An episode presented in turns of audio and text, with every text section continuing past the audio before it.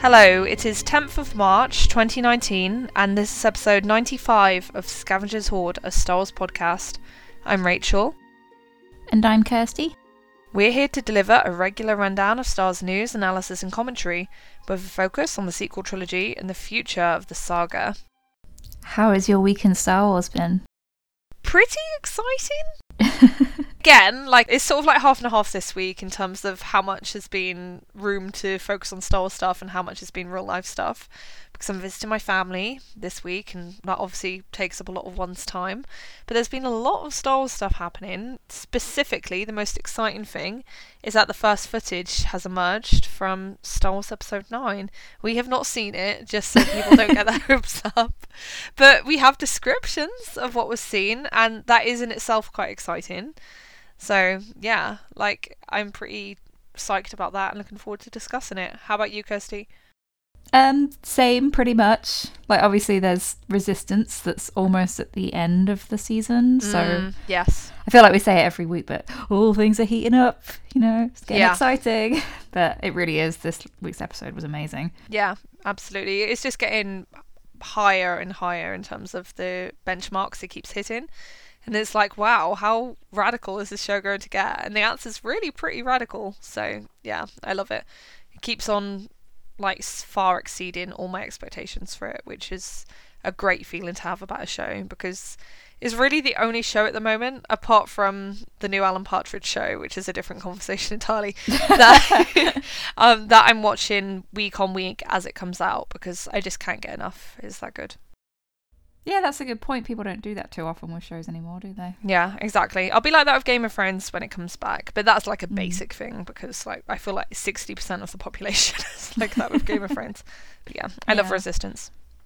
Me too. I love Resistance so much that I actually changed my flights so that I would stay at Celebration for that Monday, because they've just announced the Resistance panel will be on Monday as well as the Phantom Menace anniversary panel. Oh, wait, you've really changed your flight. I did. Oh my God, Kirsty, I am so pleased. It's not that much more money because it's obviously a domestic flight. So I was just okay, I'm going to do it because... Oh, cool. Yeah, I'll be sad if I miss both of those. Yeah. No, that's really awesome. For selfish reasons, I'm glad to have you around a bit longer. So you're just going back a bit later on the Monday? No, I'm going to stay until the Tuesday now. Awesome. No, that's really great. I'm looking forward to it. Yay. Yay. Oh, that's such a genuinely nice surprise, though, because, yeah, that was news to me as well. Oh, my God. Yeah, well, I was thinking about it after the Phantom Menace one, then I was okay, well, that will probably be the only big panel that day. And when they announced Resistance, I was okay, I've got to do it. It's just, I'd made the false assumption that the last day would be the more quiet day, but looking at how things are shaken out, it might actually be the case that the Thursday is the quieter day. Yeah. And they're, easing people into things, so... I think that's right. I think that's the sort of, you can go in and see the floor day, but I don't think there will be, big panels or anything like that then. I think it's going to be pretty chill, which would be nice, really. It's sort of induction. It's freshers week at uni. It's we don't expect you to actually do anything today, but just wander around and say hi to people and that sort of thing. Yeah, it'll still be fun. I'm definitely glad we're going to be there for the full experience. I think it'll be a really great time. Right, okay, so I think we can move into the news. So the first thing to discuss is that the first footage of episode 9 has been revealed at a shareholders meeting, and we're going to discuss most of this here, but we're also going to take a judgment call on perhaps some things we might want to ease into a slightly more spoilery discussion. And if we do that, then we'll have a separate conversation at the end of the show, because we're very conscious of preserving people and keeping them safe from spoilers. So would you like to explain how the reports of what was shown came about, Kirsty? Yeah, I saw them via Slimo. She was retweeting this guy. I'm not sure how she found him. He must have used a hashtag at some point, or maybe, I don't know, just used some words, and that's what people were searching for. Yeah. So it's a guy called Scott Ladwig on Twitter, who was obviously at the meeting and got to see this footage, which is very exciting for him. Was happy to engage with fans and kind of respond to them. So people were asking follow-up questions. I think he's even been on Steel Wars this week. Yeah. Being interviewed. I think he's enjoying what he called his 15 minutes of internet fame. So that's great. He's really lovely. He's so sweet. He seems to be making a real effort to reply to absolutely everyone. Like, I sent him, like, a desperate, clutching, like, message, which in the end was kind of redundant because someone else who was at the meeting answered my question without me even asking it, if that makes sense. They posted the information I wanted, essentially. Okay. But he still got back to me, which is really kind. And, yeah, he's just a bang-up dude. So I'm very grateful for people like him who are generous enough to share their experience of this extremely exclusive event, because I don't think any old shareholders can just rock up to this meeting. I presume you need to be in some sort of group of a certain level. Like, I think if you owned like $10 in Disney shares, I think you'd struggle to get in, basically. Yeah, it's just this kind of weird situation. I know we had this for The Last Jedi as well, where that was kind of like the first example of the footage that was like out there but wasn't really out there. Yes. So you're like hearing about it secondhand, but it's like such slim pickings at this point that you'll take anything you can get. Yeah, exactly. It's like, give me the crumbs. Yeah, so they truly are using a starvation tactic with us right now. Like, not even a title, guys. It's like, come on. Yeah, this is ridiculous. I think I've been wrong when I've said, like, oh, they'll have to release a title before Celebration because otherwise it would leak, because we're less than a month away now. Yeah. So I think they might just wait, make us suffer. Yeah. I kind of feel like it becomes a little bit redundant almost to release the title now when Celebration's so close. I feel like it would be more impactful to just save everything and then just have this huge Star Wars bomb go off, basically. With these tweets, it's quite hard to figure out how to talk about them because they came out in quite piecemeal fashion. Although I'll have a go at organising it by themes and topics, and then we'll talk about them according to that. Does that sound okay? Yeah. Okay, cool. Right, so first of all, we'll talk about a few Kylo Ren themed tweets.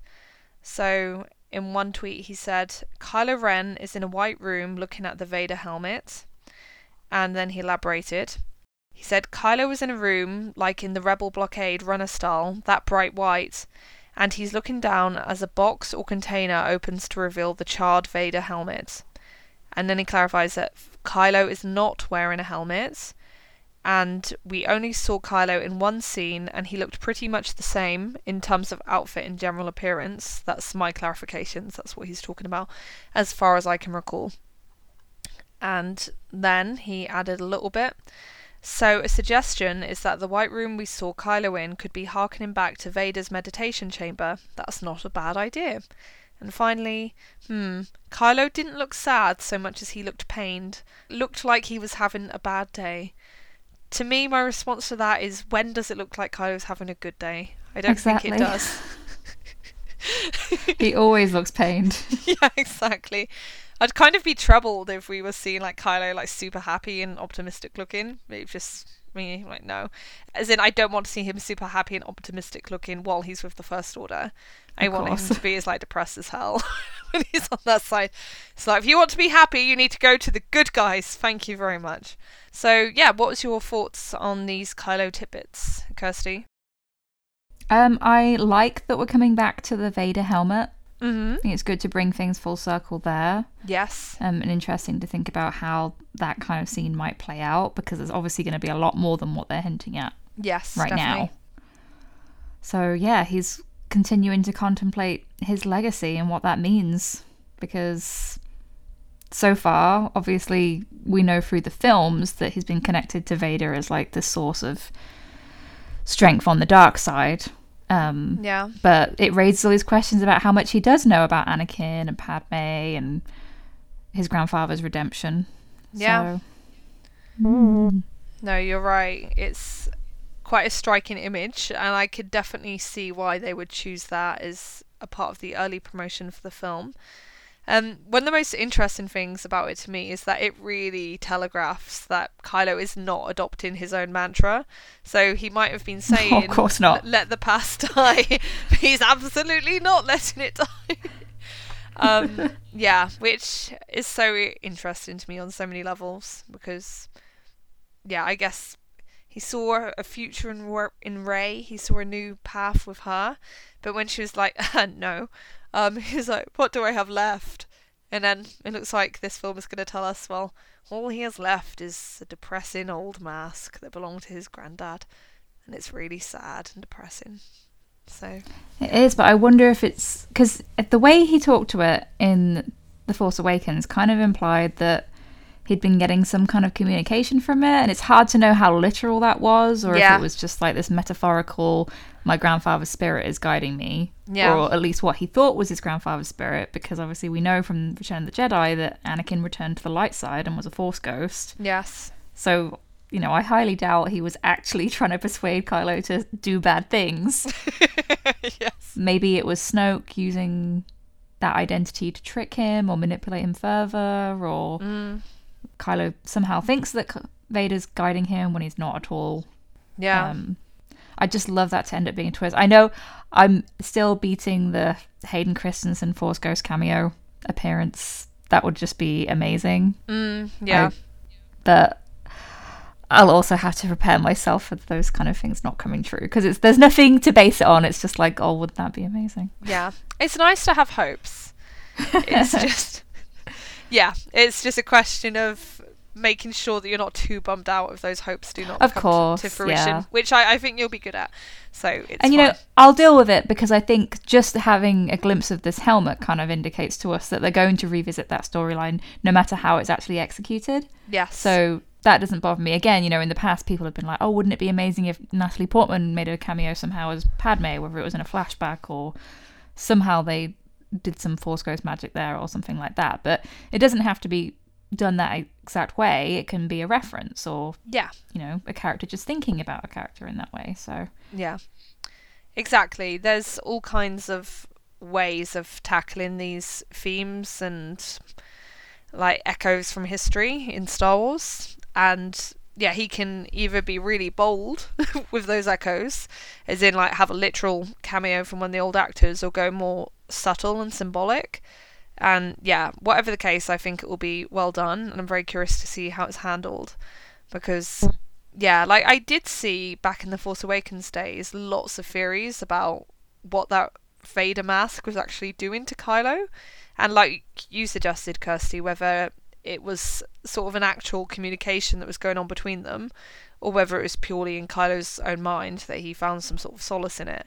And I do think that's a fascinating idea, if there is an actual dialogue of some sort going on there, and whether that's a destructive dialogue or a constructive one. And yeah, maybe if it was Snoke who was talking to him through it before, then that's gone, and maybe the good Anakin voice can break through and talk some sense into him. I'd like that. So yeah, that could be really powerful. I also like the symbolism of him being in a white room as well. Yeah, exactly. And unmasked, which is also quite striking. Because, yeah, it always struck me as incredibly funny in The Force Awakens that he was in his private room, still wearing the mask and talking to another mask. It's just layer upon layer of absurdity. I love it. It completely suits Star Wars and the tone that they're going for. And for the sake of the narrative in that film, you couldn't show Kylo's face at that stage, because the whole point is that it's revealed for Rey, and you lose that impact if we just see him like bumbling around without it before. But yeah, it's really nice that he's being depicted in that more humanizing way in this sort of context. Yeah, and I also like that they'll be showing Adam Driver's face in the promotion, because if they're showing this sort of scene with him so very early, I think we're absolutely going to see more maskless Kylo in promo and trailers and stuff, which makes me happy. So yeah, I think we'll get a bit of both, because this is like the central question for episode 9, right? What is Kylo Ren going to choose to do? Is he going to choose to become Ben Solo again? Obviously we think so, but that is the question, really, because I mean, obviously the main character is Rey, but to an extent we know that Rey, Finn, Poe, Rose, they're all going to stay on the good side. Like, there's not a huge question about their allegiances, at least in terms of, you know, the overall conflict of the war and light side versus dark side. But for Kylo or Ben, there is. So I think the mask is a pretty powerful symbol of that. Exactly. Yeah, is there anything else you want to say about the Kylo stuff? I don't think so right now. Obviously, there'll be other things that we might want to comment on later that relate to spoilers and rumours that are out there at the moment, and whether they tie into these. Right. Then we have a few other details. So one of the key shots or sequences that people talked about is that there is Rey, Finn and Poe in the Falcon cockpit. And then it was also added that there was a fourth person with Rey, Finn and Poe in the cockpit, but they didn't get a good look. And apparently the scene showed Poe walking into the cockpit. I think someone else said that the fourth person might have been Chewbacca. Ooh. Either Chewbacca or Naomi Yaki's character. I've seen slightly conflicting reports because there's a few people who saw this footage, and while Scott is the main guy who's been giving us information, there's tidbits from other people as well. And yet one of these other tweeters said that there was some dialogue, and they reported it as Rey saying, "It's too dangerous, I'm going alone," and then Poe saying, "We're going together." It's like, of course. That's like a very Harry Potter moment. Yes, exactly. It's like, "We're coming with you, Harry." "We can't leave you to face him alone." Yeah, so this is highly expected, if you will. Yeah. It's like, yep, sure, it's the good guys all in the Falcon together saying noble, heroic, good guy things. Yeah, it's the stuff that's very safe to show early on, really, isn't it? Yeah, exactly. So it's nice, and it's cool to get confirmation that there will be that dynamic on screen in terms of having Rey, Poe and Finn doing stuff all together for the first time. But I feel like that wasn't really in doubt after how The Last Jedi ended. I'd have been very surprised if they'd separated all those characters again in the same way that The Last Jedi did. Mm. So I do think there will be separation and different pathways for them again. Of course, yeah. But yeah, there will also be scenes where they're all working together as a team. Yeah. I wonder if it is Chewie who's the other person, because from that photo that JJ first shared on Twitter right at the beginning of filming, it was Chewie as well in the Falcon, wasn't it, along with Finn and Poe? Yeah, which would make sense, because I'd also imagine that most of this stuff is going to come from pretty early in the film. You can't always guarantee that, of course, but if they're showing it now, it's going to be such safe stuff to show the public. So, yeah, it's not really going to have spoilery implications, so it wouldn't surprise me if this was one of the earliest parts. Although, you know, in the stuff that they showed to shareholders for The Last Jedi, it was obviously without context, so it would have been hard to guess the true parts of the story that it was referring to, but there was that moment where, I can't remember the exact way they described it, but it was something like, Rey looks distressed and she's surrounded by falling embers and lights.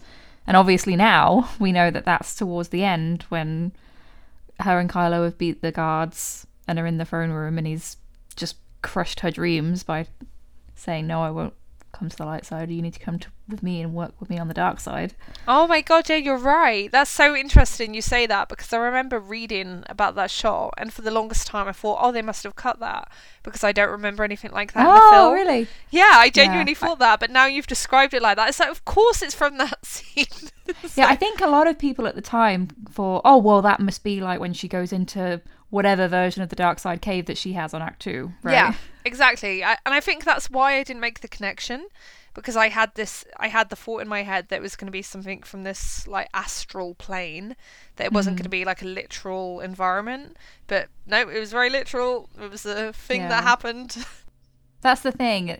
Things happen, they move so quickly that as much as these people are able to take in, there's no context for what they're seeing. So, and it's really just a couple of seconds, if that.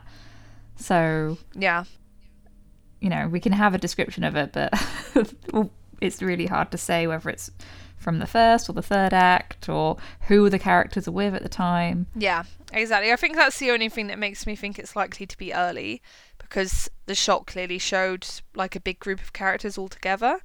And if there was anything spoilery about a certain configuration of characters being in the same space together, they would not have shown that. So, yeah. No. And again, for the reasons we've mentioned, it's not spoilery to show Rey, Finn and Poe together, because, duh, of course they're going to be together. But, yeah, it just shows they feel particularly comfortable about sharing that footage. Yeah, makes sense. I'm still excited to see it though, because we haven't seen all of those characters together in that kind of situation yet. So yeah, I think they're going to be playing that up in terms of the camaraderie aspect, which would be cool because we've already heard there's going to be all-out war and that sort of thing. So yeah, you're going to have to show us who the factions are in this case and who people are fighting with and what they're fighting for and that sort of thing. So I think that will all come to play along those lines. Mm-hmm. And then we have a few like disparate shots described. We see Lando briefly. We see Rey with Chewie's bowcaster, and we see Finn in some abandoned-looking ship interior. And then a little bit more about Lando. I think he was on the Falcon. Just a quick view of him from the shoulders up. And then another person who was at the meeting said, Lando was on the Falcon. It looked like it was his first time back on it by how he kind of touched the wall. So, yeah, that seems very much like they're going to echo that moment of Han being reunited with the Falcon in The Force Awakens. They're going to show that moment of emotional connection between Lando and his ship, which would be nice. Mm-hmm. And L3. Yes, I was literally just thinking that. I was thinking, like, okay, so did Pablo, like, desperately try to get JJ's attention? Say, look, JJ, now in canon, you see the Falcon, it kind of absorbed the consciousness of this robot who used to be best pals with Lando and actually... And maybe something more. Yeah, I was about to say, potentially his lover. So, yeah, the connection between Lando and the Falcon has actually got all these other dimensions. Do you think you could maybe get Billy Dee to sort of evoke that in his performance? And then JJ's like, no. Like, I don't think it'd actually be like that, but I just think it would be a funny conversation. It could be a very subtle thing, because it's like the audience who, you know, have seen Solo and remember that element of it, they could, like, kind of be projecting that onto it a little bit with the emotion of him coming onto the Falcon. But you're right that it'll probably be quite similar to how Han and Luke come on, you know, all this bittersweet memories and missing their friends and stuff, so... Yeah, exactly. It'll be quite an emotionally loaded moment. So I'm not at all surprised to see them exploiting that in trailers and promo because, yeah, gotta hit those feels. Mm-hmm. Yeah, I'll have more to say about Rey with Chewie's bowcaster later. I really don't think in isolation there's much we can say. And then Finn in some abandoned-looking ship interior. Again, like it's just too disparate from everything else to know what to say about it. Do you have any thoughts? I mean, it could be all sorts of things. My first thought was that maybe they're on Jakku. Mm-hmm. Yeah, that's a good idea. But yeah, that there are many possible avenues and explanations, so I'm not going to get attached to anything. Very sensible. Yeah. And then another disparate comment. We see a marketplace scene with Rey walking through and some aliens. Okay, I'd like to see that. Rey on a shopping trip. Sounds quite nice. Yeah, is that like the Wadi Rum location then? I think so. I think there was sort of like a marketplace set up there. Although it's kind of hard to remember offhand. So I would bet on it being in the desert place. And actually, I think I remember another person saying that they kind of saw sand on the floor of that shot, which, yeah, would very much indicate Wadi Rum. Right. Yeah, and then the last one is that there was a really cool clip of Daisy doing wire work, jumping and turning a somersault high up in the air with a lightsaber. So, sure sounds cool. Yeah, that sounds almost like prequels choreography. It does. It sounds very acrobatic. Like, I wonder who's been teaching Rey that. No. But yeah, no, it sounds like some cool choreography, and I'm sure JJ's gonna try and come up with something really special because he's gonna be looking at that Praetorian Guard fight in The Last Jedi and be like, oh man, I really want to do something that comes close to this, and it's gonna be quite a tall order.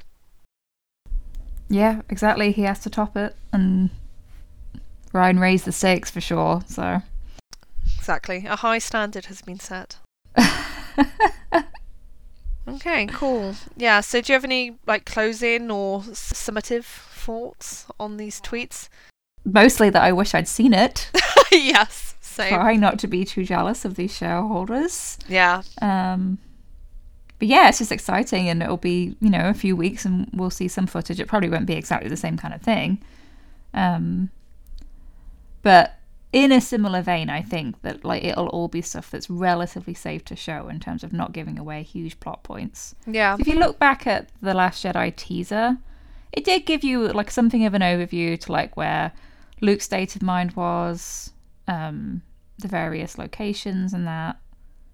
But big things were kept under wraps. Really. Absolutely, yeah. Honestly, like one of the most vivid memories I have of the experience of watching the live stream for Celebration 2017 was thinking, the teaser's all right, but to be completely honest, I'm way more excited about that poster. The poster is a work of art. I don't know how they're going to top that. Yeah. So it'll be interesting to see if they do. Oh my god. I just remember like hearing the crowd, and obviously it must have been even more overwhelming for you because you were actually there in person. But just like the room going absolutely apeshit when they saw that poster. Mm. It must have been really magical. Yeah. Do you know what's also exciting when we get behind the scenes stuff? Because do you remember not last summer, the year before, when we got that behind the scenes clips and we were trying to figure things out from it? And it looked, and it turned out to be right, it looked like Adam and Daisy were training to work together. Yeah. Because they were fighting people who were using similar weapons, and there was a similar amount of people like working against them and that. And we were like, wait a minute. Yeah. They're going to be fighting those guys together. Yeah. And it turned out to be true. So it's like, you can kind of figure things out from what they show you. Exactly. If you're that cool like us, and you spend time looking at it frame by frame. And so very cool. Nerd and proud. It's lots of fun. But yeah, no, so I'm super psyched to see this too. And yeah, I'm sure that when we get footage at Celebration, it'll be even more than this, to be honest. So that alone makes me pretty hyped. So yeah, that'd be great. Okay, cool. So yeah, would you like to introduce the next story, Kirsty? Sure. So again, it was as a result of Slimo retweeting this. I saw it on Twitter. That Matt Smith had been interviewed by someone, Emily Zemler, and she said, one takeaway, Matt Smith is not in the next Star Wars movie, despite reports to the contrary. He told me, as far as I can tell, I'm definitely not. And then in parenthesis, she says, although maybe we'll be surprised by his secret keeping in December. Which is kind of strange because it's obviously not outside the realm of possibility. He might not be in it. Yes. But it was reported originally by Variety, who are generally trustworthy. It wasn't officially confirmed by Lucasfilm. Yes. So we have to keep that in mind. But there's this interview of Richard E. Grant from the Radio Times a few months ago. This Radio Times interview, it says, the film also offers the opportunity for a reunion between Grant and former Doctor Who star Matt Smith, who has also been confirmed to star in Star Wars Episode 9, around 6 years after the pair clashed as the Doctor and the Great Intelligence in the BBC sci-fi series. Yes, we were at a Christmas special and another episode together, Grant says. But will they share any scenes again? I would be fired if I told you anything about that, he smiles. It seems like a very weird response if Matt Smith is not appearing in the film, doesn't it? Yeah, because wouldn't he have just said, oh, I don't know where you heard that from, he's not in the movie. Yeah, exactly. So I kind of feel like that gave the game away inadvertently, because presumably if, say for the sake of argument that Matt Smith is in the movie, he's just been told that he's not allowed to say it publicly because for whatever reason, his role is top secret to the extent that it has to be kept secret that he was even cast. Like, if that's the case, then, yeah, I think Richard E. Grant kind of let the cat out of the bag with this comment because, yeah, I don't know how else to read it, basically. It's all a bit confusing.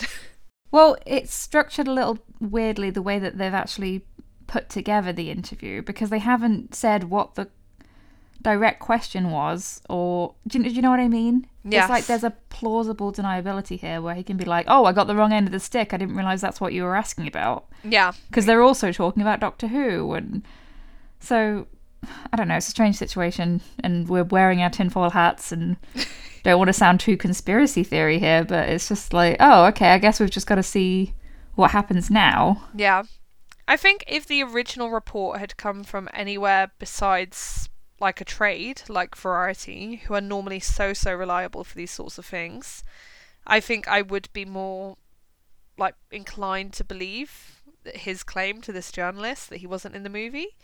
Like if it was from Cosmic Book News or something, because like, oh yeah, that was clearly nonsense. There was never any solid foundation. But I think if he was cast in the movie, and say then he dropped out, I think that there would have been another report from Variety saying Matt Smith departs the project, or it didn't work out for some reason. Well, I don't know. I mean, he could have just been replaced by another actor and it not really be picked up. Perhaps. I'm kind of undecided now. Like, maybe he's in it, maybe he's not. Yeah. It's like Monty Python and the Holy Grail, like, Sir not appearing in this film, kind of. So, yeah, we will have to wait and see ourselves. But yeah, it's funny because in terms of reports, and this isn't spoiling anything, but there's been, like, almost no information about Matt Smith's character. And it'd be so There's been plenty in leaks that are clearly fake. Yes, exactly. And it'd be so funny if that's because Matt Smith is not actually in the film, so therefore there's nothing to report on. But yeah, you've reminded me, it's quite funny actually, because I know you don't look at Mike Zero videos, and I don't watch them, but occasionally I will go and look at the thumbnails of his videos, because they're very entertaining. And I could swear that about 1 in 3 of like his last 2 months output, they've all probably had like Matt Smith images in the thumbnails. And if it turns out that Matt Smith is not even in the film, I'll just pee myself. It would be so funny. Oh dear. Yeah, magical memories. Yeah. And of course there's also the possibility that he's talking around it, and that is actually a sort of situation where maybe he's doing a voice for a character. So while physically Matt Smith might not appear in the film, he does still have a role in it. So it could be... Yeah, maybe. Yeah, maybe. Yeah, I'm sort of talking around it, but yeah. We'll see. Yeah, it's just a funny situation. It is. Like, I guess we're going back into mystery box territory now, and yeah, we need to get used to it. Okay, cool. So then we have another story about Galaxy's Edge. And yeah, would you like to read this out, Kirsty? Yeah, this is from Gizmodo. Star Wars Galaxy's Edge will open May 31st at Disneyland in Anaheim, California, and August 29th at Walt Disney World in Orlando, Florida. Guests planning to visit Star Wars Galaxy's Edge at Disneyland Park between May 31st and June 23rd will need valid theme park admission and will be required to make a no-cost reservation, subject to availability to access the land. Yep, so I'm really surprised by how early these theme parks are opening. It's very striking. We knew they were going to open ahead of what we originally believed. But yeah, there are some caveats attached to this. The first one being what Kirsty just read out about the fact that you need to make a reservation, which I think is clearly going to be a crowd control measure, and it seems very sensible. And the second is that one of the 2 rides at the park, the Rise of the Resistance ride, won't be ready upon opening, which is quite intriguing. And yeah, what I've seen people saying is that this looks like it's going to be a soft opening for the park, in terms of they want to kind of like ease people into it, because they know there's going to be huge demand. So they quite understandably want to try and figure out ways of how best to manage the crowds. And I do think it makes a lot of sense to do that when there's one less attraction available as well. So it's like you need to be kind of hardcore to go this early when you're not actually going to get the full experience yet.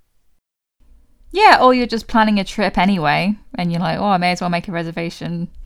Yeah. I don't know how easy it will be to do that. I don't know how in demand they'll be, but if you're already going and it's right there, why not? Yeah, no, it's definitely something to take up if you have the opportunity. Like, I certainly wouldn't be like, I'm fine, I can skip it. I'd be like, no, give it to me. But yeah, no, it's great for the people who can go to the parks, especially so early. It's really striking to me. But yeah, I also, again, and maybe this is slightly conspiracy theorist of me, but in the back of my mind, I have the idea that maybe the reason they're not going to make Rise of the Resistance available so early is not just because it won't be ready, but is also because maybe that ride will have a few more story implications going on, and they don't want to quite let that out so very early, because it's still going to be like 6 months ahead of Episode 9. And yeah, maybe they want to reveal that ride a bit closer to the time when they're really in hype mode for the next movie. Yeah, maybe. I hadn't thought about that. I just kind of figured they've got most of it ready, and if they know that people will want to go regardless, so why not make that available to people? And it's kind of nice to, you know, have a scheduled date for when things are going to be ready, and then actually it's ready a lot sooner. Yeah, like it makes them look good, so exactly. They're ahead of schedule. Yeah, it's all going to be nice and bright and shiny and new, so yeah, that's pretty epic. Right, okay, then do you want to read out about the next story, which is about the animation panels that have been revealed for Star Celebration? Sure. So it looks like Sunday, April 14th is going to be Dave Filoni and special guests celebrating the return of the Clone Wars and sharing an exclusive sneak peek. On Saturday, it's Filoni, Vanessa Marshall, Tia Sakar and Taylor Gray for the Star Wars Rebels Remembered panel, because it's already been a year since Rebels finished, which is kind of crazy. Although the series is over and there won't be a surprise announcement of a new series during this panel, we'll never forget the characters who deepened our knowledge of the Force, made us laugh and cry, and gave us hope. I do like how they're preemptively managing expectations and saying don't expect a new announcement. Yeah, I think that's really smart, because otherwise people would go in and just end up being deflated, and it's just like, why do that to people? You don't want to end up with unhappy people. Yeah, and they shouldn't really, because a lot of people love Rebels and just want to celebrate it. Yeah. So it should be about that, not necessarily something new coming. Exactly. And on Monday, April 15th, it's time to join the Resistance for a look back at the shocking Season 1 finale and a preview of the second season of Star Wars Resistance, with the executive producers Justin Ridge, Athena Portillo, Brandon Norman, and members of the cast including Christopher Sean, Susie McGrath, Scott Lawrence, Myrna Velasco, and Donald Faison. I am so happy we are going to be able to go to the Star Wars Resistance panel together. Well, I hope we can. I still don't know how easy it's going to be to get into panels. But yeah. I would really love to. Yeah. Like, to be completely honest, I think we'd be fine with the Resistance panel, because, don't get me wrong, there is a passionate fan base for that show, but I think it's quite comfortable to say that the demand for that panel will be nowhere near the level of, like, the demand for the episode 9 panel. Oh, of course it won't be for episode 9, but of course. And I guess it also depends on the space they use, like, that's the thing. For Orlando, some of the rooms were really quite small, right? Yeah. I've heard that, well, I think the Chicago one's meant to be the biggest in the country, so hopefully there's enough space for everyone who wants to go. Yeah, but it's a month away and we still have so little information on how that stuff's going to work logistically. Yeah, so I fingers crossed. It's getting a little aggravating, to be honest, at this point. It's like, come on. It's like, we paid good money. But yeah, I'm really excited. Most of all for the Resistance panel, to be honest. I'm not even sure I'd try to get into the others, because, yeah, I just haven't seen them. So it's kind of like, it would be lost on me, I think. And there's people out there who would be much more desperate to go. Although, again, if friends were going, I'd probably join them, and if it weren't like an all-night wait or something, because I'm not going to queue overnight to go to a Rebels panel. But yeah, the Resistance one, I'm 100% there, and especially if they, well, actually that's not an if, they are very likely to show like the first episode of the second season, and I think based on how things are ramping up now towards the end of the first season, I think we're going to be really, really hungry for that episode. Yeah. Although chances are, for the first episode of a new season, it might just be like easing you in. And I enjoy those kind of episodes. It doesn't have to like jump into the action. I really enjoyed the first few of Resistance Season 1. Yes. But yeah, just something to keep in mind in case we're expecting like some craziness. Yeah, no, that's true. It will probably be like, Kaz rescues a baby seal. But it's a Star Wars version. Who knows? Because they might not even be on the Colossus by then. Yeah. No, exactly. Know what's gonna happen. I think it will be like the world turned upside down sort of situation, which I want, because I like chaos to reign. So yeah, that'd be fun. So yeah, would you say you're most excited for the Resistance panel out of these, Kirsty? Definitely. Yeah.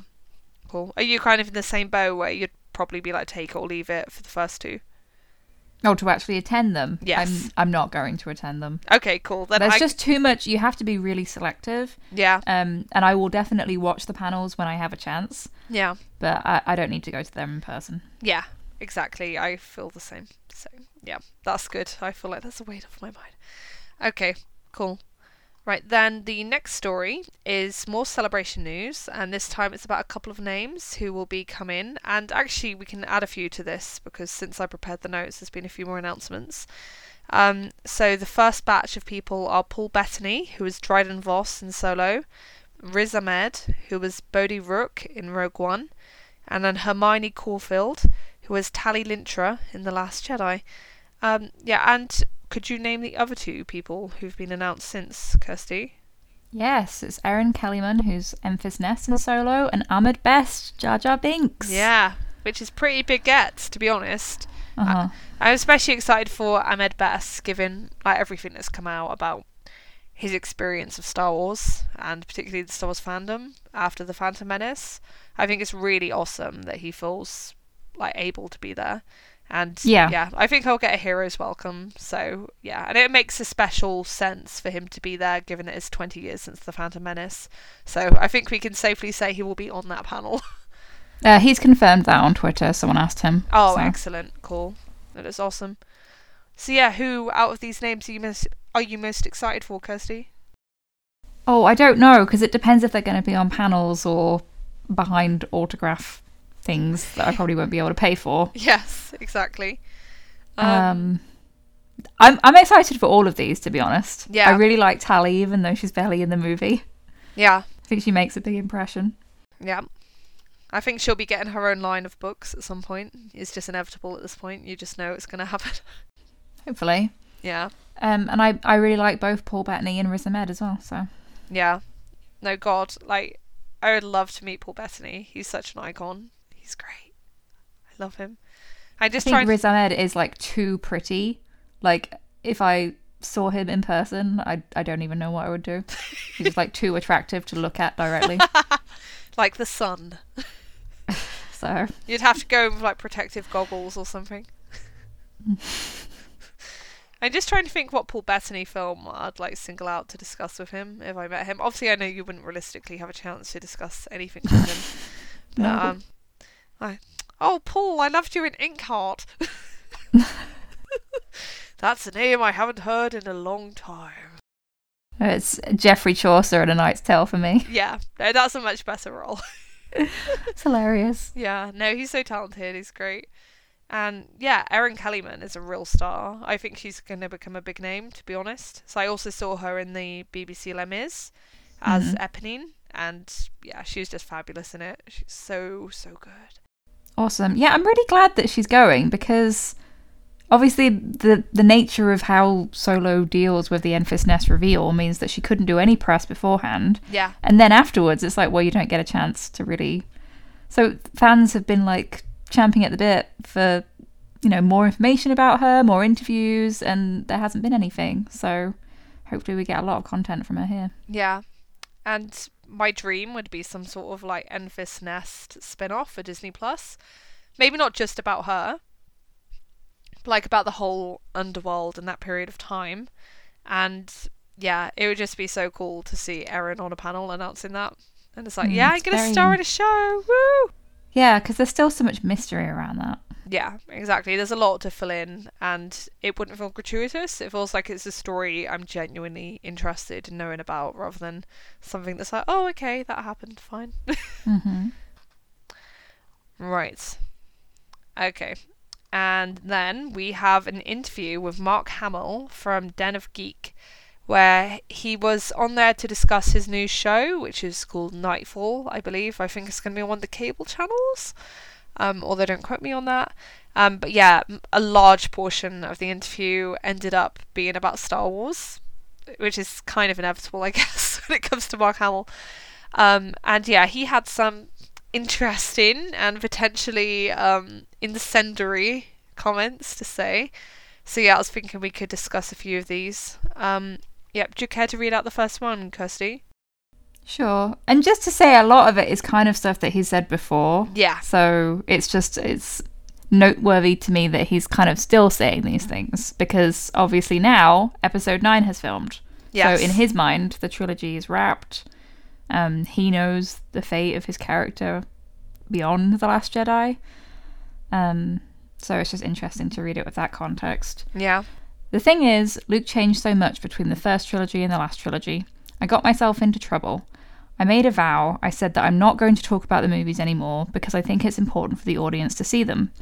My problem was I wasn't dealing with social media back then, where you say something and it goes around the world in 24 hours. If I were to answer your questions on paper, I'd think, oh, that sounds like a little strong, or I shouldn't say this. But I have a tendency to just talk and talk and talk, and you can cherry pick. You know, I'll be reading something and say, what moron said this? And then realise, oh, it's me. They can take selective comments you've made out of context and use it to support their argument. See, Mark hated Star Wars. Did I? I do like how self-aware Mark is, like, which comes through very strongly in this, because he knows what he's doing when he says these kinds of comments, and he's aware of what the consequences are going to be. It's clear there's just something like innate in him that he finds it hard to turn off. That basically means he runs his mouth and won't stay quiet about things. Yeah, he's a talker. He's an extrovert. Yeah. And he has a lot of charisma, which I really enjoy in interviews. Yes. I just... At this point, I'm a little sad when I hear Mark talking about the movies. And I think he knows how that comes across because he's saying, like, oh, I made a vow to stop talking about them. But obviously he can't because it's his work. Yes. And he's very attached to the character, understandably. He's played him for so many decades. But it's got to the point now where I'm like... I'm a little sad for him because obviously things didn't go the way he wanted them to for the character. Yes. And that seems very important to him. Yeah. So it's just kind of hard to read. Yeah. It's kind of tricky, isn't it? Because I like that he cares so much. You know, I think it's admirable that he has such passion for the character and for the, like, property, and that he's really invested in it and feels this strong sense of responsibility for the things to be done in a certain way. It's like the fandom itself, you know, there's that dangerous line between being passionate about something and feeling ownership of it. And when you start to feel that sense of ownership to the point where if something doesn't go the way that you personally feel it should have, that you feel betrayed or upset, then that's where it becomes a bit of a problem. But obviously that's like intensified to a huge degree when you're actually starring in the movie and it's your performance and your likeness on screen. So yeah, I can understand why he struggles so much of it. Yeah, I mean, we should probably read these next quotes to kind of talk about that further. I just thought, Luke's never going to see his best friend again. You look at it in a self-centered way. I said that it was a big mistake that those three people would never reunite in any way. I guess I was wrong because nobody seems to care. I have to stipulate that I care, but it didn't really seem to affect the larger audience. Luke, Han and Leia will never be together again, and I'll probably never get to work with Harrison again. Then the second thing was that they killed me off. I thought, okay, you should push my death off to the last one. That's what I was hoping when I came back. No cameos and a run of the trilogy contract. Did I get any of those things? Because as far as I'm concerned, the end of 7 is really the beginning of 8. I got one movie. They totally hornswoggled me. Oh God! And again, Mark. We don't really get tone fully when it's a print interview like this, and he is often joking. Yes, but I think there's an element of truth in there. Exactly. I don't think it's purely farce when he says things like this. And yeah, I can understand a sense of feeling a bit cheated on a personal level when you kind of have this idea that you're going to be the central figure across all three films. Well, I don't think that's what he does think. That's the thing. Mm. He knows that Rey is the main character, and it's about the newer characters. And he's talked before about how they're named the legacy characters. Yes. In comparison. So I don't think he did think that he was going to be the central hero across three movies, like he already was. Yeah. But the idea of being cheated. That's quite harsh. Yeah. Because, yeah, that implies that they kind of tricked him into being in this trilogy when it's like, well, you didn't have to be. I'm sure they made you a very generous offer. Yeah. And they also said that they were going to do... Obviously, when Disney bought Lucasfilm, they were going to do another trilogy whether those actors agreed to come back or not. Yeah, absolutely. So, obviously, they've written it with the fact that those characters were going to be in it in mind once they agreed to come back, but if they hadn't, they would have written around that. Yeah, exactly. They would have found other ways to tell the story. I think You're absolutely right in that I think Mark recognises that it's not the story of Luke, Han and Leia anymore.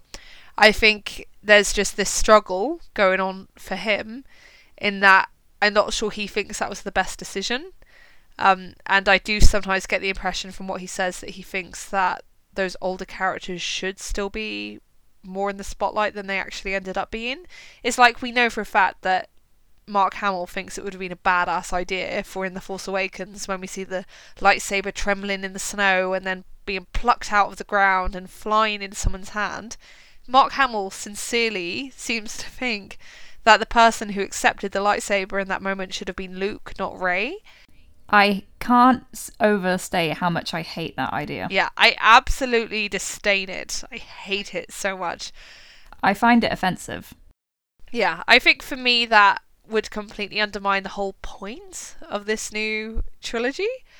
And yeah, it's just like, I'm sorry, but those older characters, they had their trilogy, they had the spotlight. And I think it's ultimately just going to feel a bit repetitive and redundant if you try to restore them to the spotlight again in that sort of frankly cheap way by pulling those kinds of moves. And yeah, like honestly, like I don't mean to sound harsh, but when I see the sorts of suggestions that Mark Hamill has for the story and how he wishes things had gone, I'm just really glad he doesn't have a creative say over these movies. Like I do think sometimes he has really good contributions, because I haven't quoted it here because I didn't want us to talk about this for like 2 hours, but one of the things he said is that he improvised certain things about that return for Luke to the rebel base at the end of The Last Jedi. So he improvised Luke winking at C-3PO, and he improvised Luke kissing his sister on the forehead. And I think those moments are lovely, and I think they show what a actor can bring to scenes like that in terms of adding a personal touch and looking back to the history of those characters in a nice, fond, sincere way. And I think that was all very good and well done. But at the same time, in terms of the bigger motions of the plot, yeah, please keep him far, far away from them. So, yeah.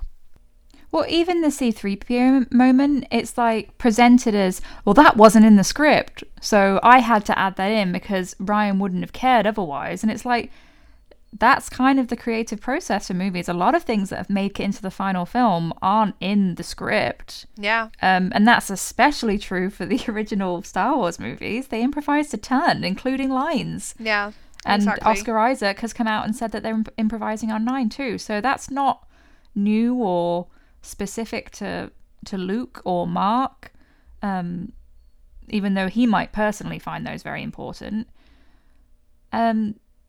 And yeah, going back to the moment where Mark, or Luke I should say, could have grasped the saber instead of Rey, I can't get over how damaging that would have been to Rey's arc and character. Yeah, like that's objectionable to me, and I think that's what's difficult about some of the things he says. It's not, even though he says stuff like, oh, well, I know I'm not the main character anymore, it's about the young characters, there's not enough said about those new characters and what Rey means to the trilogy and the impact that Rey has on Luke over the course of The Last Jedi, which is huge. Or the relationship between Luke and Kylo. He doesn't often talk about what the story is. He often talks about what it's not. Yeah. Which is a real shame, I think, because Rey's an amazing character. Yeah. And the implication there is that if Luke catches it, Rey doesn't, and that's just a big no for me. Yeah. My only hope is that once Episode 9 has come out and the full story of the sequel trilogy is known, then hopefully we'll get more engagement with what that story actually is in terms of these kinds of interviews. Because I do wonder sometimes if there's a hesitancy to talk about the actual story of the sequel trilogy, because it's not finished yet and people are afraid of stepping on toes or saying the wrong thing. So I do want to see more dialogue about it and more discussion, because yeah, I agree with you. At the moment it just feels like it doesn't really factor in at all, and it's almost like there's a certain denial of it, and I think there's plausible reasons for that denial at the moment, but if it's still the same sorts of comments in 2 years, it's like, just no. Please no. I mean, it has been years at this point. Yeah. And, you know, I understand, like, being a bit disappointed that Luke, Han, and Leia never got that reunion, but Luke had an amazing scene with Leia. Yeah, it's true. Really, his grievance with not being reunited with Harrison, that's with JJ in The Force Awakens, which is now 4 years old. Yeah, exactly. It's like time to move on. Well, you know, I do have a certain amount of sympathy for him, but I just don't know what benefit it has to keep rehashing these things, because, and I don't think that this is Mark's responsibility, but the reality is the way it works is that he says these things, and then within the hour there are a million YouTube videos about how Mark's latest comments prove that Disney Star Wars is the worst thing ever. Yes. And I don't know if he realizes this, but a lot of the people who make those videos and watch those videos have harassed his castmates and Rian Johnson and pushed Kelly off of Instagram. Yeah. And it's just terrible. Yeah. He has the right to say, I'm not happy with how the story went. Yes. And he has, many times. So I'm just interested to see at what point this gets nipped in the bud, or if this is actually going to be a reality for the episode 9 tour as well. Because it's like, you really are a bit too close to how Luke is in The Last Jedi here, like really grumpy and dissatisfied with your lot in life. Yeah. And he might be doing it with a smile on his face. It might be like, haha, yeah, this is just part of my shtick. But maybe the press tour for episode 9 will be his redemption journey. I'd like to see that. Yep, and then there's just one last quote I'd like to read out. There's an interesting little mention in there. Harrison was more prominent in the first of the sequels than I was more prominent, and Carrie was meant to be more prominent in the third. I'm glad they found a way to do that, and something tells me that she'd get a real kick out of the fact that she had a hit movie years after she left us, because that was just her. I like to think that would please her, but nothing will be better than having her here. Like, just to get over the doom and gloom of perhaps not being completely thrilled by some of the things that Mark Hamill says about the sequel trilogy. I do really like these comments, and I think they're so true. I think he's completely right about Carrie being like psyched about having this like epic hit movie after her passing, because I do find that quite in character. From what I know of her, I obviously didn't know her personally. So yeah, I think that's cool. And yeah, I just find it heartening to see Mark Hamill of all people say that they found a way to do it, as in making Carrie/Leia more prominent in episode 9, because we all know that she's going to be back in episode 9 and that they're going to feature her in some capacity, but I think because of the practicalities of the situation, there's obviously huge amounts of uncertainty over the extent of her participation in the film, so I think it's very promising that they've been able to work her in to what sounds like a significant degree. I don't think we're just going to get a quick hologram and then nothing else. She's clearly going to be a big presence. Yeah, and it will be amazing if they're able to make her the prominent legacy character, as that was promised from the beginning. Yeah. Because in a way, Luke's dynamic with Rey and Kylo has not run its course. There's still some stuff to do there, but he can't be prominent as he was in The Last Jedi. Yeah. Exactly. So, yeah, hopefully we're going to see Leia take the starring role in terms of those older legacy characters, because I do think there's lots of clever ways to do it, because it doesn't necessarily need to involve Carrie herself on screen. That will clearly be part of it, but I think it's also going to be about her presence in a much less literal way. Like, what impact does this character have on the other characters? How does she inspire them? How do they relate to her? All those sorts of questions. Definitely. So yeah, I'm very excited for it, and yeah, I think seeing it all come together with the Carrie stuff, I think that'll be very moving for everyone, even Mark. Right. Okay, then we can move on to the next part, which is about resistance, and here I'll just quickly read a very brief summary of the episode. This is about the episode called The Descent.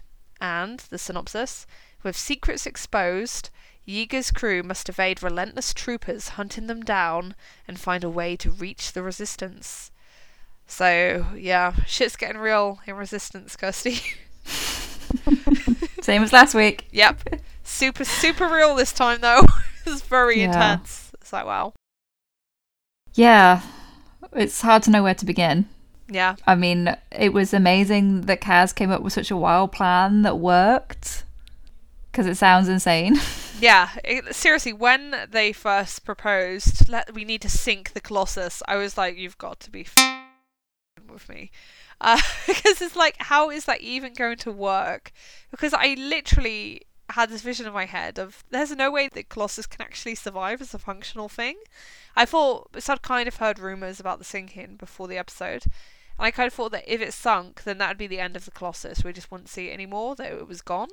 But evidently not the case. They clearly have quite good systems in place to make sure that does not debilitate the whole setup. So yeah, impressed. There's quite a lot of engineering going on in this episode. And Dozer is so desperate that he comes around surprisingly quickly. Yeah, he's pretty chill with it, isn't he? He's like, oh yeah. Okay, do it. Yeah, that's fine. So I can get these assholes off my tail. And yeah, it's very expertly built up to, because we've got episode after episode of him being like really passive aggressive with the First Order. It's like, it's still my station! And it's like, it's really not at this point, is it? Oh dear. But yeah, you understand how pissed he is. So yeah, all makes perfect sense. And yeah, there's lots of really quite monumental character stuff going on in this episode. How about we have a talk about Tam, Kirsty? I am just relieved because I know people will know from our previous discussions that we had a bit of concern about where Tam's story was going and if it was going anywhere. Because I still maintain that for a good chunk of time, she wasn't given an awful lot to do. And I know part of that is to kind of set the stage for her becoming increasingly dissatisfied from, you know, being shut out of Yiga and Kaz's plans and not knowing what's going on and being lied to. Yep.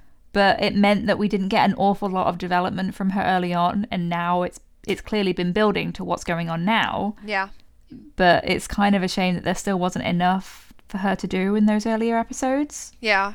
But I'm just really excited to see where things are going now, because it's really bringing a moral complexity to the story. It's really relatable. And there's this lovely foil contrast between her and Kaz, because as she discovers from what Agent Tierney says, who I also love, he's not a poor kid from Coruscant. He's a rich kid who grew up on Hosnian Prime with senator parents, and he's in the Resistance. And she just feels completely betrayed by him, totally understandably.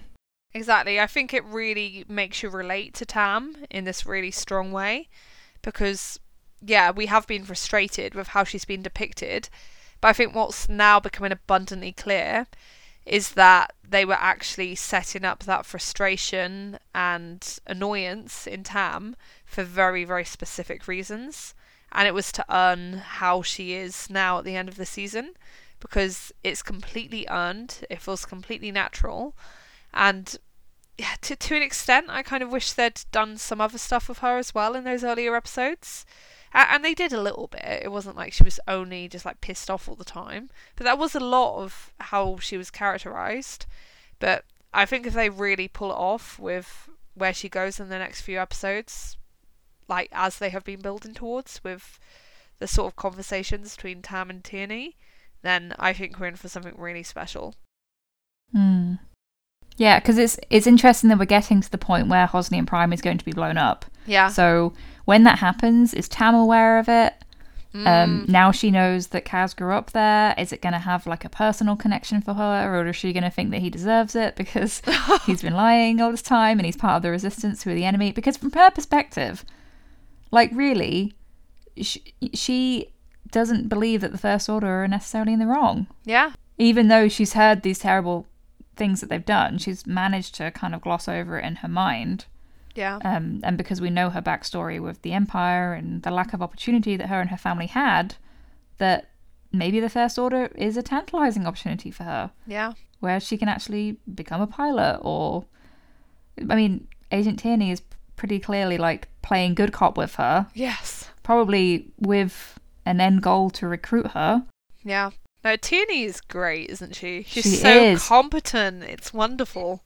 She is incredibly competent, and this actually frustrates me when I think about it too much, because you see these lower ranking First Order officials and you're like, wow, you should be running the show. You actually know what you're doing. You have a calm head. Look at Hux and Kylo. So basically the trust fund babies are messing everything up, like the idiots they are. And Tierney should just be in charge of everything. Yeah, so sorry Tierney, but they're going to mess it up for you. It's like Ray Sloan. It's like these competent, amazing women. They're not given the credit that they deserve. Yeah. They should be ruling the show, and then... I mean, I know it sounds weird because the First Order's bad. Should not be like, woo, let's make them more competent. It's good that they will ultimately fail as a result of their higher-ranking officers, but poor lady. She's just trying to do her job. Yeah, no, exactly. You can admire skill and accomplishment, which they certainly demonstrate in great abundance, I shall say. And yeah, I'm certainly on Team Tam for First Order, please. Which, yeah, like I know feels bad, but I'm just going to own it, okay? So. Well, it could mean that there's like, you know, an arc there where she realises that she's made a mistake and she makes things right. Yeah. Who knows? They could take it in so many different directions. Exactly. There's lots of intriguing possibilities on that front. And yeah, I also need to say how much I love what happens at the end, because obviously the whole object of sinking the Colossus is to be able to get a signal through to the Resistance and communicate what's been happening with the First Order. And they succeed and they get a message back from Leia. But Leia's message is that they really just can't send help because their resources are too limited. And then you get this amazing speech from Kaz at the end about the fact that, no, we're the Resistance, we can still do stuff even though they can't send help right now, blah, blah, blah, that sort of thing. And I just loved that speech so much because it felt so sincere and honest and earned in the context of everything else that had happened. And I just really appreciated it because... I was like, yeah, it would have been complete bullshit if Leia had been like, we're going to send a squadron of X-Wings to assist right now, you know, and I just admire that internal consistency they have going on over the fact that, yeah, of course there's no one else available to help right now because Los Prime's about to get blown up. You can need all the resources you can get, girl. So. Well, yeah, and they won't be able to do anything about that either. Yeah, exactly. It's a powerful reminder that the Resistance is really this small, this desperate. And even though we've been watching the Resistance and following the Colossus, it's a tiny little thing, you know? Yeah. Like Kaz was recruited by Poe without any experience in this stuff. So in terms of like the big picture, Colossus is small fry, unfortunately. Yeah. No, absolutely. So yeah, that was really great. And as you say, very powerful for Kaz's development because that's what finally got him to be like, right, well... this is it. We're the Resistance now. Yeah. Because no one's coming to save us. It's on us. And if you think about how far he's come since the beginning of this season, that's really amazing. Yeah. No, it's a really remarkable arc that he's been on. And again, it feels so naturalistic and earned. And he's a great character in my opinion. And for Yeager as well, to pick up the blasters and really go for it and then turn himself in. Yeah. Without Kaz realising at first what's going on. That is so far removed as well from where he was at the beginning when he was like, nope, Poe, I'm not getting involved. I came out here to stay away from this stuff. And over time, obviously, he's realised that he has a part to play and he can't just sit back and pretend that nothing bigger is going on in the galaxy. He has to do something about it. Yeah, exactly. Right, do we have any other thoughts about this episode? I mean, well, Sinara was in it. Yes! Oh my god, how did I forget about Sinara? There's a lot going on.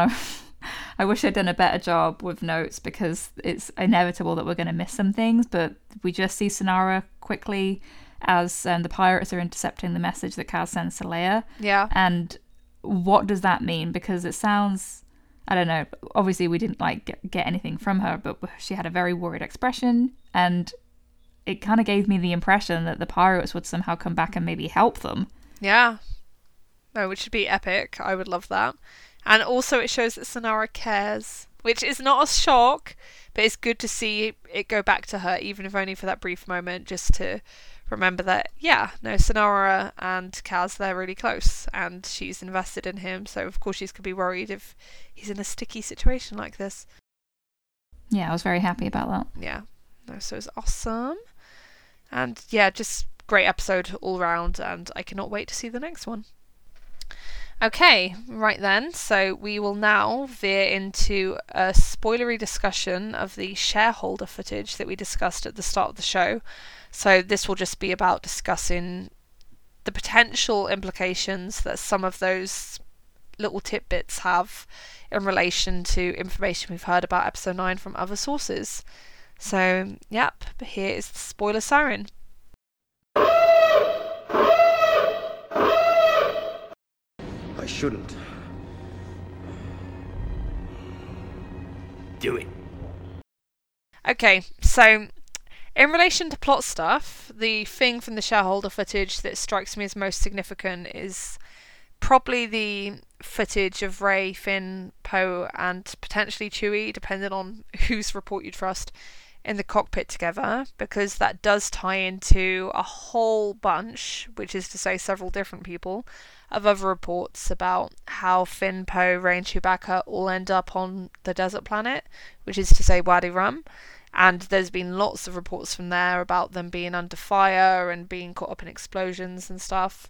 And there's also been a report from Jason Ward of Making Star Wars that was concerned with Finn, Poe and Rey all like reuniting in the context of a festival or something, again potentially on the sandy planet.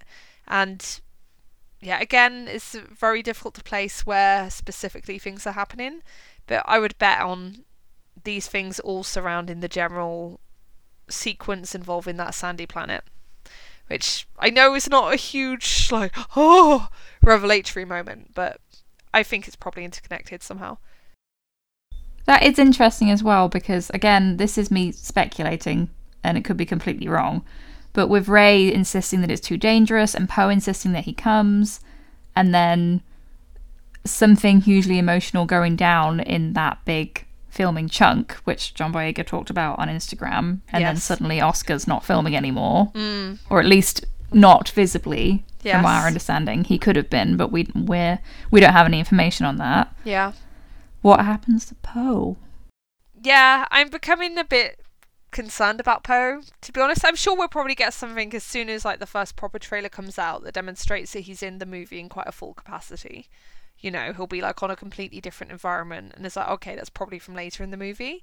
But I must say that if we don't see anything from him beyond being on like the grassy setting that we know he was filming on for very early in the film, and then being on the sand planet where we know that apparently a lot of shit goes down and there's explosions and bad stuff happening all around, basically.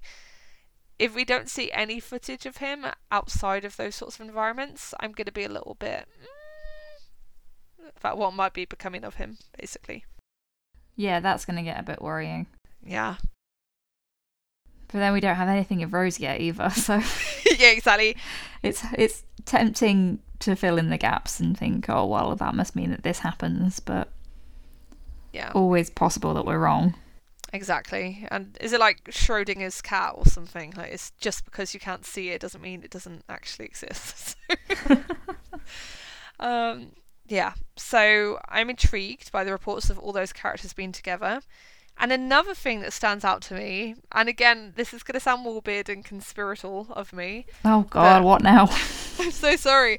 But the mention of Rey using Chewie's bowcaster. Oh no. And like just no. Just hear me out. Just hear me out, okay? Like, I know it's going to be like, no.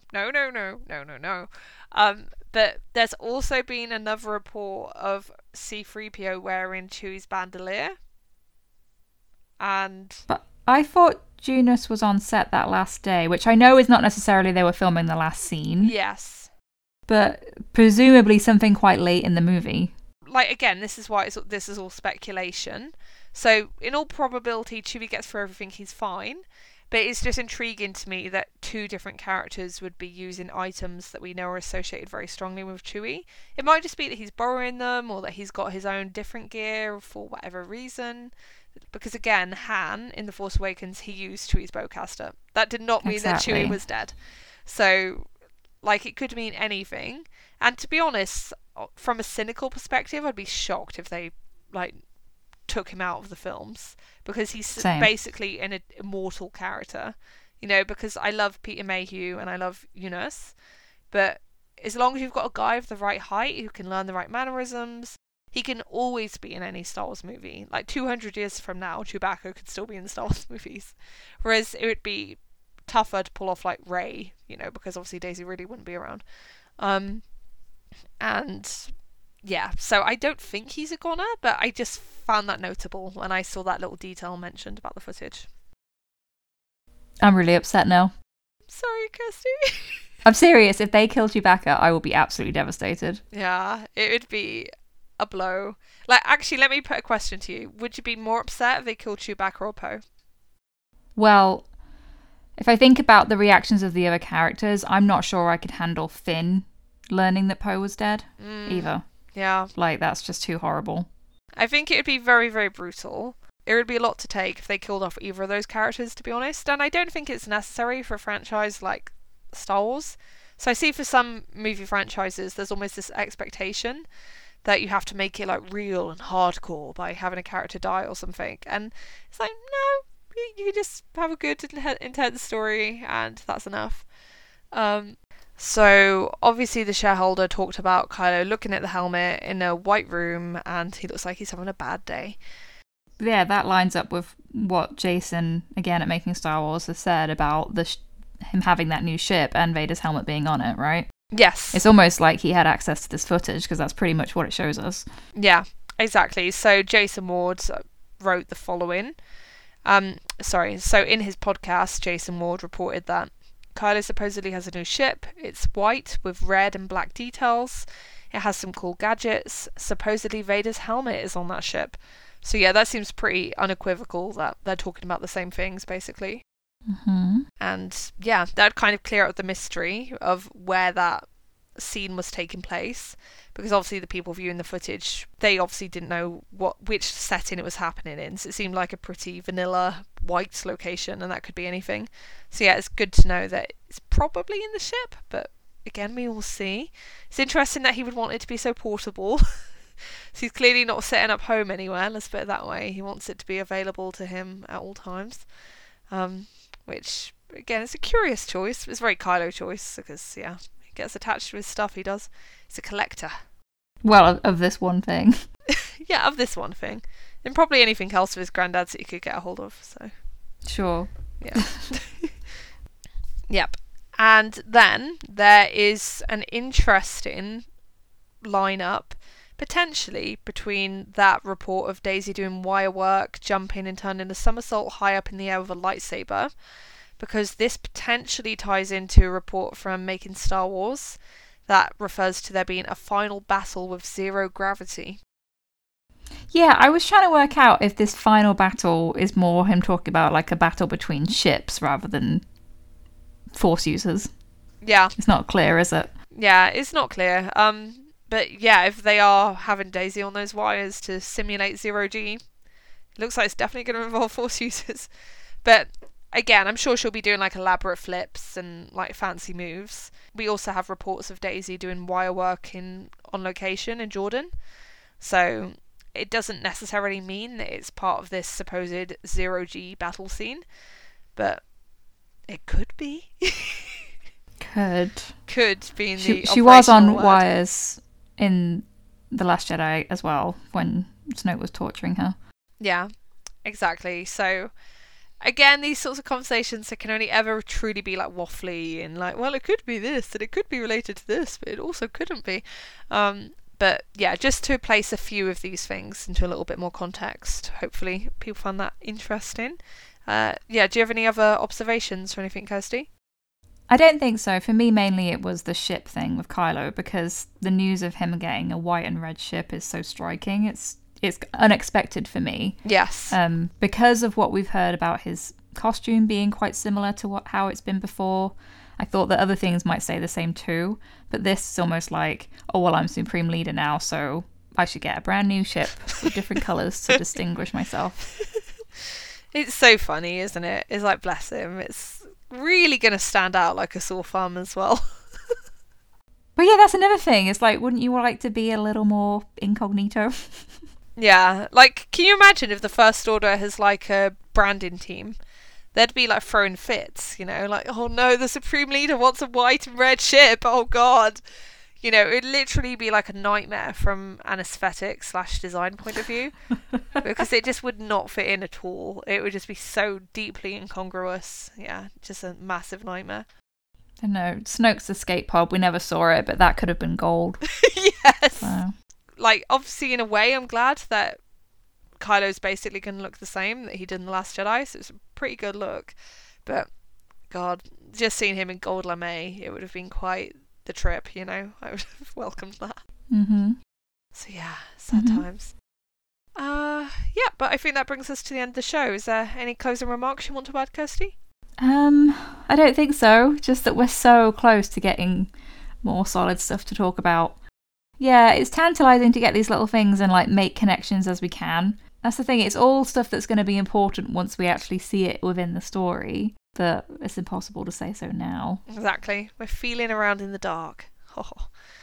Yep, so I'm Rachel. You can find me at Stars Nonsense on Tumblr and at Journal of the Star Wars on WordPress. Where could people find you, Kirsty? I'm Bastila Bay on Tumblr and Scavenger's Horde on Twitter. Thank you so much for listening, and until next time, bye! Bye!